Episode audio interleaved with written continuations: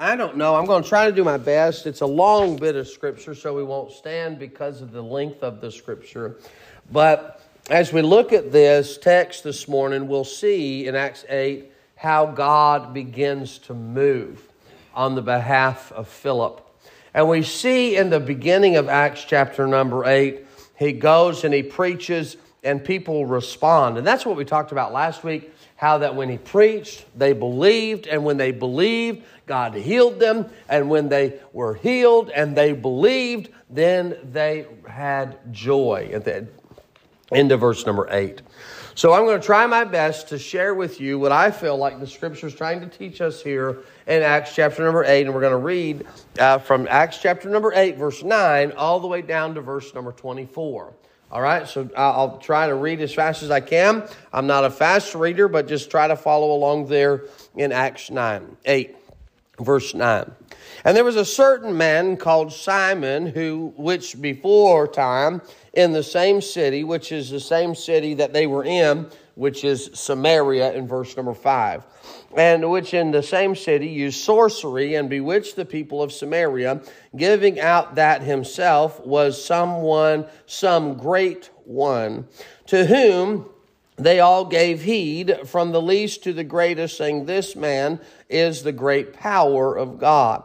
And to him they had regard because of because that of long time that he had bewitched them with sorceries. And when they believed Philip, preaching the things concerning the kingdom of God in the name of Jesus Christ, they were baptized, both men and women. Then Simon himself believed also, and when he uh, and when he was baptized, he was continued and he continued with Philip and wondered, beholding the miracles and the signs which were done. And now, when the apostles which were at Jerusalem heard that Samaria had received the word of God, they sent unto them Peter and John, uh, who, who, when they were come down, uh, prayed for them that they might receive the Holy Ghost. Uh, for as yet he was fallen uh, upon none of them only they were baptized in the name of Jesus. Then laid their hands on them, and they received the Holy Ghost. And when Simon saw that through laying on the apostle, laying of the apostles' hands, the Holy Ghost was given, he offered them money. Now I want you to think about this, and we'll get to that in just a little bit.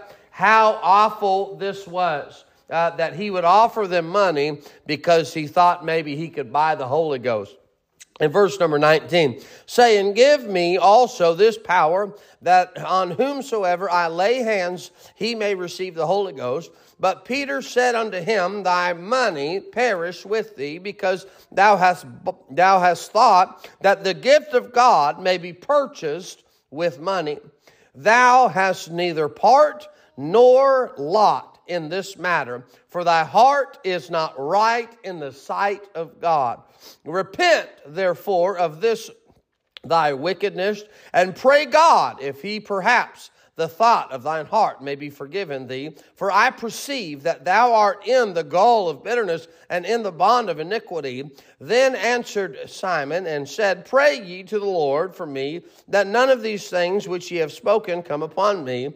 And they, uh, when they had testified and preached the word of the Lord, returned to Jerusalem and preached the gospel in many villages of the Samaritans. Lord, as we come to you this morning and we pray, I first of all, I want to thank you for my salvation. Thank you for saving me in spite of me, in spite of who I am, in spite of what I've done. You saved me. Lord, I thank you for this church. I thank you for Mid County Baptist Church. I thank you for every person that is here this morning. I thank you for the ground work that you've laid, the things that you've laid before us this morning, things that you've laid before us in our past. But Lord, I pray that we'd open up our hearts and our minds to the Holy Spirit of God and allow Him to work in our life this morning. We love you, Lord. We thank you for what you've done. In the strong name of Jesus, we pray. Amen. Amen. This is what we see in this text is God beginning to move. Listen to me. Uh, it's very important that you understand this. A true moving of God, a true Holy Spirit moving on a place, Holy Spirit moving in a, in a group is when people respond for salvation. Uh, just because a, a group is, uh, is the, they feel like the Spirit is moving and the, things are happening, unless people are getting saved, unless people's lives are being changed, that, that is evidence of the true work of the Holy Spirit of God. Is people's lives being changed and people being saved. There are things that take place in churches today that are called in the name of the Holy Ghost that would make the Holy Ghost uh, shameful because there are things that the Holy Ghost doesn't approve of, doesn't want to go on, and doesn't, doesn't want it to happen, but people do it. Listen, the Holy Ghost of God is going to draw you to Jesus. No man.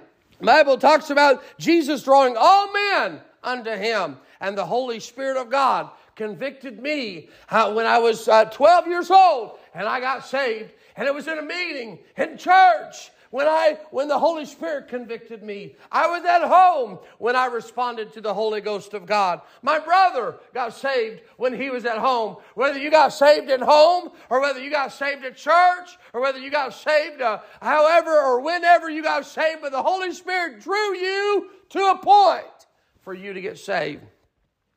There'll never be a time when someone gets saved that the Holy Ghost is not convicting them and drawing them to Him. And a true moving of God is the Holy Spirit of God drawing people to salvation and people's lives being changed and people walking out different than the way they walked in. When Philip began to preach to them the gospel, when he began to preach to them the gospel, some things begin to happen. Number one, we're going to look in the scripture this evening, or this morning.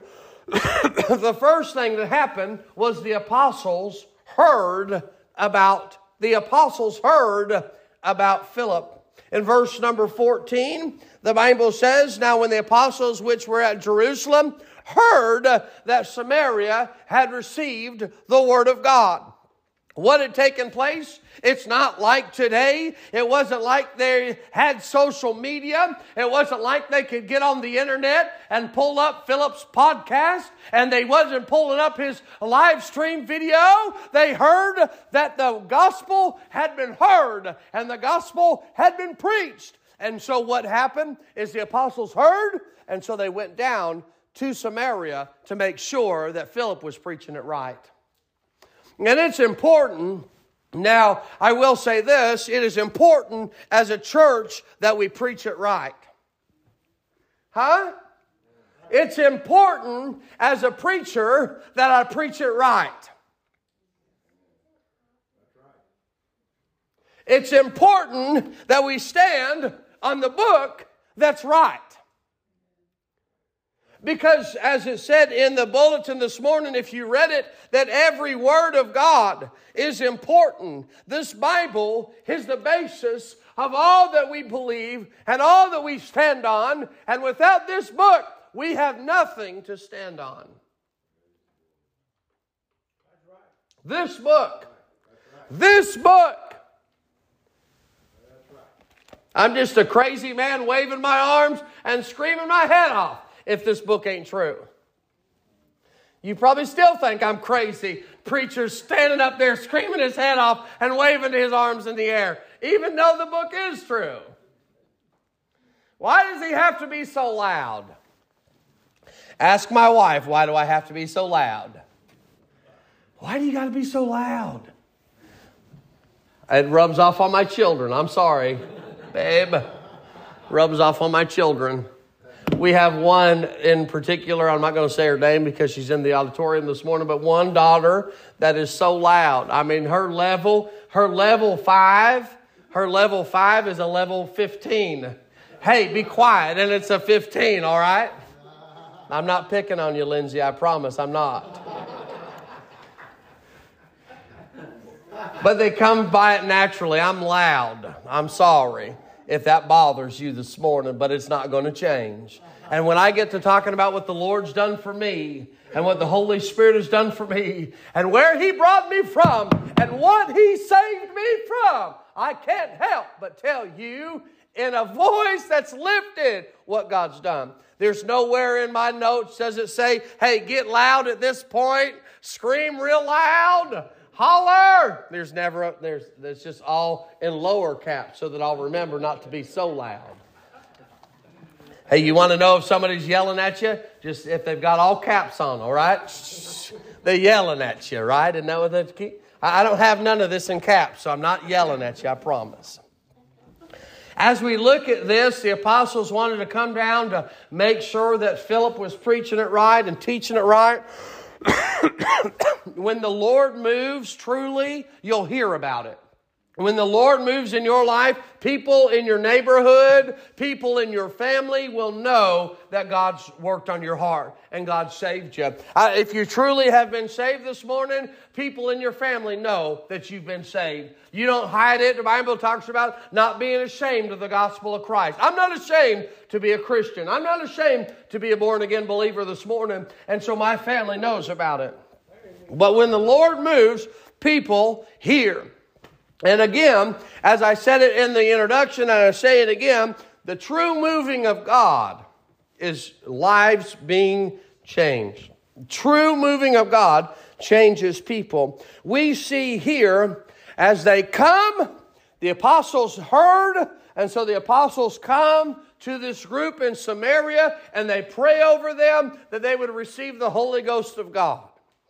Now, I want you to understand something. It's important that you understand this. When I got saved, when I asked Christ to save me, the Holy Spirit of God moved inside of me. And I got every bit of the Holy Ghost I'm ever going to get. You understand that? I'm not going to get any more Holy Ghost. I'm not. The Bible is teaching here in Acts chapter number 8 that when they prayed over them that they would get the Holy Spirit of God. Before the New Testament, the Holy Spirit of God would move on and move off of people. It's seen in, the, in Saul the king. It's seen in Samson in the Old Testament. It's seen the Holy Spirit would move on and the Holy Spirit would move off. But in the New Testament, the Holy Spirit of God moves into our lives and He indwells us and that is the work that is being done. And so the apostles came to pray that the Holy Spirit would come upon them. But if you will notice in this scripture, again, when they received the Holy Ghost of God, there was nothing supernatural going on because they received the Holy Ghost of God. There will be those that teach and preach that when you receive the Holy Ghost, there's something that magical that happens, or there's something that has to take place as an evidence of the Holy Ghost of God. When they received the Holy Spirit of God, He moved into them, He indwelled them, He sealed them until the day of redemption, is what it says in Ephesians chapter 4 and verse 30. That's when the Holy Spirit of God moved in and He sealed me forever. That's what happened. And they came to pray and laid on hands that they would receive the Holy Ghost of God. And when he did, it happened. It was there. It was done. When the apostles heard. if you've asked Jesus Christ to save you this morning, you have the Holy Spirit of God. And he lives inside of you. As I said before, when I got saved, I got every bit of the Holy Ghost I'm ever going to get. But it's just like this. I don't know I maybe I've maybe I've knocked on your door and come inside your house and you've allowed me to see portions of your house. And you've allowed me to come in, and maybe I've seen your living room, and maybe one of the kids said, Hey, come look at my bedroom or something. So I went back there and I looked at your bedroom. But you know what? Do you know where you've allowed me to go is the only place that I've been allowed to see. So when the Holy Spirit moves into your life, the only part that He's going to have and the only part that He's going to live in is the only part that you allow Him to be in. So if you only allow the Holy Spirit just to dwell in your heart and He don't start controlling your hands, uh, don't start getting to your eyes and getting to every other part of your body, He ain't going to be there because you've not allowed Him to be in there. Because when we allow the Holy Spirit to indwell us, when the Bible says to be filled with the Spirit. And the Bible likens it in Ephesians chapter 5. He says, Be not drunk with wine, where in excess, but be filled with the Spirit. When you are filled with the Spirit of God, it will affect you just like you've been filled with wine. When someone who has been drinking, it affects them. It affects their speech. It affects their vision. It affects their walk. It affects their talk. Does it not? Yes or no? Yes. yes. So when the Holy Spirit of God moves into you and you've allowed Him to work in your life, and you, have allowed Him to indwell you, guess what begins to change? Your vision changes, your, your, uh, your walk changes, your talk changes. And that's the same evidence of being drunk with wine as it is being filled with the Holy Spirit of God, is that we allow Him to move Him and take residence and take control and make sure that I walk the right way and make sure that I see the right things and make sure I say what I need to say. Because Christians shouldn't talk like everyone else. Huh? We shouldn't use the same language that everyone else does. There ought to be a difference how we talk. There ought to be a difference how we walk. What do you mean, Brother Trenton? I mean the way that you live should not be the same way as the neighbor who's lost down the street. We shouldn't live the same way. Because somebody lives inside of me, his name is Jesus. Not only that, but he affects how we walk and we talk. But we ought to affect our eyesight, how we see things. How we see the Word of God. Ever been a time in your life, man, years ago before you got saved, you didn't understand a single thing you read in that Bible? Man, that, that's like, that sounds like Greek to me. I can't understand that. Look, what does that mean? But the more you grow and the more you get closer to the Lord, the more you allow the, the Holy Spirit to work in your life, the more that you understand. And the more that you, wow, I, I didn't know that it said that. I, I didn't know that it meant that. Yeah, it becomes more clear. Our eyes become affected by the Holy Spirit who's just trying to work in our life because he begins to affect our talk and our walk and the way that we see things. You say, Brother Trenton, that's very vital to Christianity, is that we allow the Holy Spirit to work in our life. When the apostles heard that they had been saved, they went down there to make sure Philip was preaching it right. And guess what? Philip was. Because in Acts chapter 8 and verse 5, the Bible says, in verse 5, he said, Then Philip went down to the city of Samaria and preached Christ unto them. You know what Philip was preaching? And we talked about last week, so I'm not going to get into that. He preached Jesus. He preached Jesus. And I'm going to tell you, we need to preach Jesus. But number one, the apostles heard. Number two, there arose trouble. There arose trouble. Look in verse number nine. Philip had just in verse number eight, there was great joy because people had gotten saved, people had responded, and people had been healed. But the Bible says in verse number nine that there was a certain man called Simon, which before time in the same city used sorcery and bewitched the people of Samaria. This man was a sorcerer. This man was bewitching people. This man was uh, causing things havoc with the church causing havoc with the people. And the Bible tells us in, in the next verse, in verse number 10, that they believed that this man had great power of God because he was able to do things and able to move things and able to see things. You think that just for a moment, listen, I, will be honest with you, psychics and all that kind of stuff, we ought to stay away from that kind of stuff. You know what this sorcerer was doing? That's what he was foretelling. He was doing something he shouldn't have not been doing. You don't think for just a moment that the devil can't give those type of people power and Ouija boards and all that kind of stuff. Stay away from the satanic things. Watch what you put on your TV.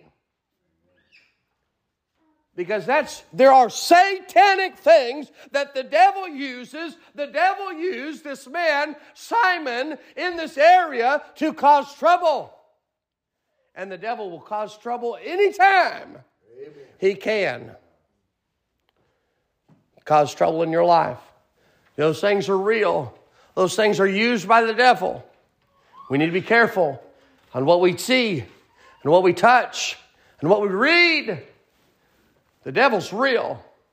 Sorcery's real. Ah, preacher, you're crazy. Witches are real. Satanic attack of the devil. Ain't nothing good about it. Simon was a sorcerer. And he bewitched the people, thinking that he had done something good and that he was of God. And truly, he was of the devil.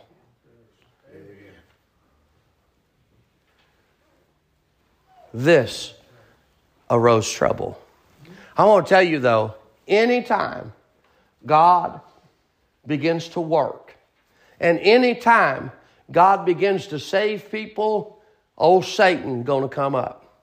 There's going to be somebody, someone begin to cause trouble when the church is going good and things are going smooth and God's working and people are being saved, there's always got to be some troublemaker, somebody who's always going to try to cause trouble, some gossip somewhere, uh, someone who wants to run their mouth about the things of God. Uh, look, uh, get out the way. Uh, get out the way. Uh, we don't want trouble. We don't want you. We don't want trouble in the house of God. Amen. You want to cause trouble? Go somewhere else.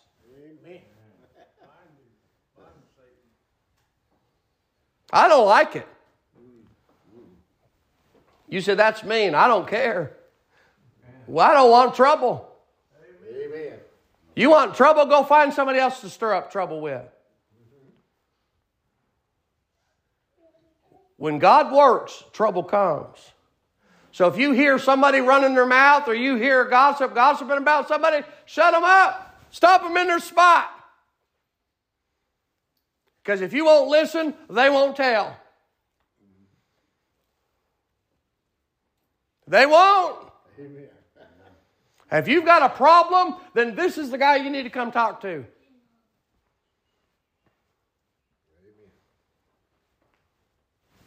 You say, Brother Trenton, you got problems? No, we don't, I don't. I don't know that we have a problem.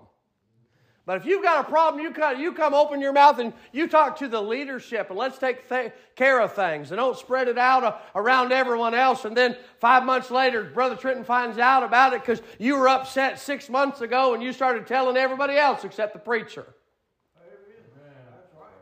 That's right. That's a good way to start trouble. That's a good way for a church to have all kinds of problems. But when God works, trouble comes. So stomp it out. That's right. When God worked in Samaria, it arose a, a sorcerer in the town that had control over a lot of people. but you'll see that this sorcerer, I truly believe, in verse number 13, I really question whether this is real or not. Look in verse number 13. Then Simon himself believed also. Is he a sorcerer? Is he a sorcerer? Is Simon a sorcerer? Yes or no? Yes. Come on now. Yes. Come on. I need more people to respond than that. More than two of you. It was Simon, was Simon a sorcerer? Yes or no? Yes. yes. The Bible says in verse 13 that he believed and was baptized. Now, I truly question whether he truly got saved. You say, why do you question that he believed? I want to tell you, the Bible says in the book of James, listen to me, the Bible says in the book of James that the devils believe and tremble in God. The devil believes in God, and the devils believe in God. So, just may I say to you this morning, just because you believe in God doesn't mean that you're going to heaven this morning. This Simon the sorcerer, he, the Bible says that he believed, but in later on in verse number 18, he says, Well, hey, can I offer you some money for the Holy Ghost? If he got saved and they laid hands on them and they received the Holy Ghost, why in the world would he be offering them money to get the Holy Spirit of God if he already had it? Amen. Right. Because he didn't. Why would he pay? Why would he want to pay money for the Holy Spirit of God? But I look at this as well in verse number 20. But Peter said unto him, He said, Thy money perish with thee because thou hast thought that the gift of God may be purchased with money. Thou hast neither watch, thou hast neither part. Thou hast neither part nor lot in this matter. You know what Peter just told him? He said, Bud, you're lost. And you don't have the Holy Ghost, and you don't have Him. That's exactly what Peter just told him. You're lost. So again, I say to you, just because you believe in God doesn't mean you're going to get to heaven.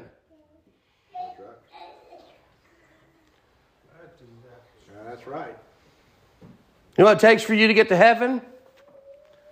Jesus. You have to believe that you are a sinner and you can't get to heaven.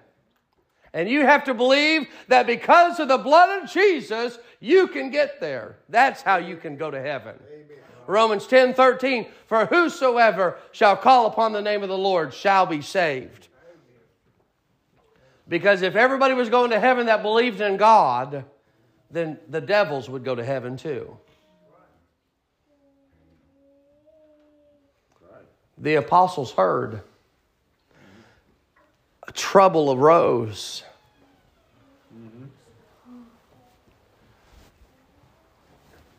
Anytime there's a work of God, trouble arises. And a lot of times it is caused by someone who's truly not born again. Now, I will say this. I'm going to say this. I'm going to move to the next point and then we'll be done, okay? You guys are like, man, I'm about done. All right, here we go. This Simon, he wanted to pay for the Holy Spirit.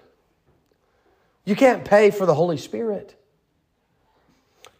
Look, much less, look at me, I, you can't pay for the things that God can, can, can give you. Yeah, you can't pay for forgiveness. Understand that? It doesn't matter how much money you put in that offering plate, it's not forgiving you of your sins, okay?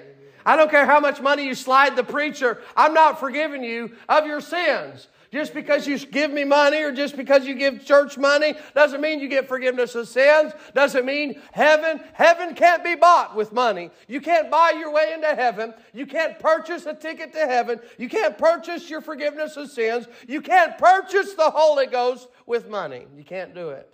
Amen. It won't happen. It won't happen.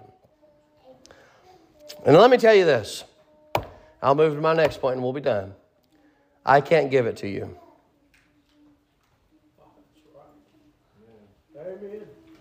I don't care how much muster, much how much stuff I can tell you, how much life I can pour into you, how much time I spend with you, how much whatever it is, I can't give it to you. You've got to get it yourself. Amen. Amen. That's right. I've worked with individuals before in the past uh, people who want to get clean and people who want to do right. Look, and I can't give, I can't do it for them. I can't. I, I can't do it for you. You have to make a personal decision, a personal choice that you're going to live for Jesus that you, are going to want forgiveness of sins. You have to do that. I want, I want people to go to heaven, but just because I want them to go to heaven doesn't mean that they're going to go there either. They have to make a choice where they put Jesus as Lord. And I'm going to be done. Lastly, number three is there. Number one is the apostles heard. No, uh, number two, they there arose trouble, and then number three, they accepted the truth. In verse number 12, we go back to the middle of the scripture that we read, and the Bible says, But when they believed Philip preaching the things concerning the kingdom of God and the name of Jesus Christ, they were baptized, both men and women. Here's a couple things to note. Number one is as we see that they believed, what truth did they believe? They accepted the truth that Jesus was the way to heaven. That's what they accepted. Not only did they accept the truth of Jesus being the way to heaven, but they accepted the truth once you get saved, you need to be baptized. That's what they accepted. So the moment they got saved is they, they jumped in the baptismal pool and got, and got baptized. I don't know how many people got baptized that day. I don't know how many people believed, but they accepted the truth.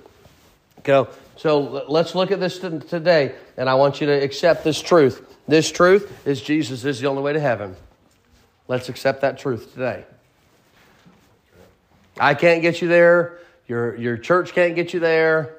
Money can't get you there. Accept the truth that Jesus is the only way to heaven this morning. That truth. Accept that truth. And if you've accepted that truth, then you need to be baptized. If you've never been baptized after you've accepted the truth. Baptism doesn't come before you accept the truth, baptism comes after you accept the truth. Amen.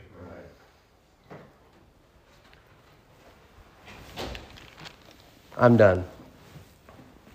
The apostles heard, there arose trouble, and they accepted the truth.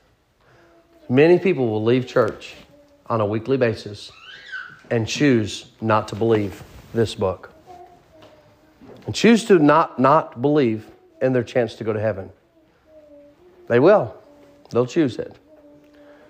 It's up to you, your choice, your decision this morning. What will you do with the truth that you've been given? And I'll say this, and I'm going to close. Please don't cause trouble. Okay? Amen. Please don't cause trouble. If you've got trouble, you've got something going on, truly, come speak to me. Come talk to us. Come tell us what's going on so we can maybe take care of what's going on. Lord, I love you. Thank you for this morning. I thank you for what you've done, how you saved me. Lord, I pray.